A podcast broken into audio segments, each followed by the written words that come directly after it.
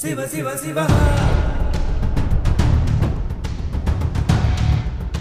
எக்காரணத்தை கொண்டோ? நடந்த கொலை அவனுக்கு தெரியவே கூடாது.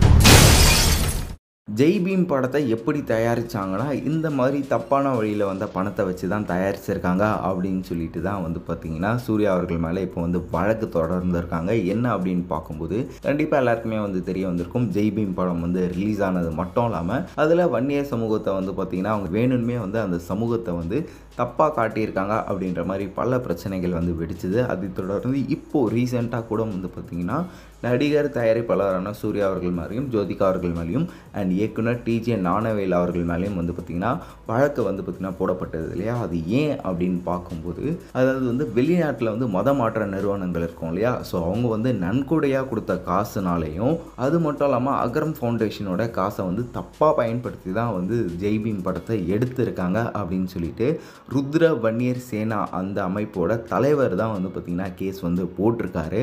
இதனால் சைதாப்பேட்டில் இருக்க கோர்ட் வந்து என்ன முடிவு பண்ணியிருக்காங்கன்னா தயாரிப்பாளர் நடிகரான சூர்யா அவர்கள் மேலேயும் ஜோதிகா அவர்கள் மேலேயும் இயக்குனர் டிஜே நாணவேல் அவர்கள் மேலேயும் வந்து பார்த்திங்கன்னா வழக்கு போடுங்க அப்படின்ற மாதிரி வந்து ஒரு உத்தரவு வந்து விட்டிருக்காங்க.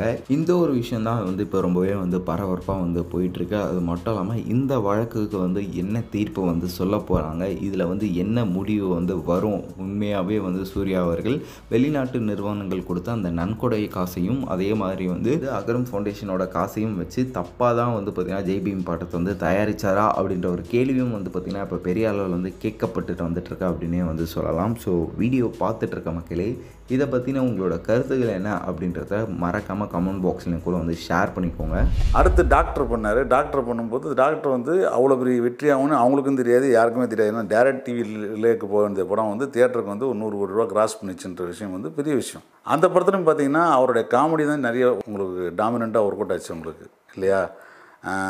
காமெடி டாமினண்ட்டாக ஒர்க் அவுட் ஆகுது.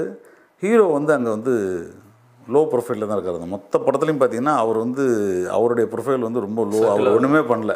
கிட்டத்தட்ட சிவகார்த்திகேயன் வந்து அந்த படத்தில் ஒரு ஹீரோவாக இந்த வரைக்கும் பண்ணல அவர் படத்தில் இருக்க கேரக்டராக இருந்தார். இப்போ அந்த படத்தோட வெற்றியை பார்க்கும்போது பீஸ்ட் பண்ணும்போது இப்போ அந்த இடத்துல ஒரு பெரிய ஹீரோ ஹேண்டில் பண்ணுறதுன்றது தெரியாது. ஏன்னா அதுக்கு முன்னாடி அவங்க பண்ணதெல்லாம் ஒரு கதை பண்ணிவிட்டு அந்த கதைக்குள்ளே நம்ம ஏதாவது பண்ணணும்னு நினைக்கிறாங்க. இப்போது விஜய் பண்ணி விஜய் செலக்ட் பண்ணிவிட்டு விஜய்க்காக ஒரு கதை பண்ணணும்னு நினைக்கும் போது அந்த கேலிபரை வந்து எழுதுறதுக்கோ அதெல்லாம் அது அதுக்கான தயார் நிலையில் இருக்கிறது இல்லை அதுதான் அவங்களுடைய ப்ராப்ளம் பெரிய படங்கள் பார்க்கும்போது.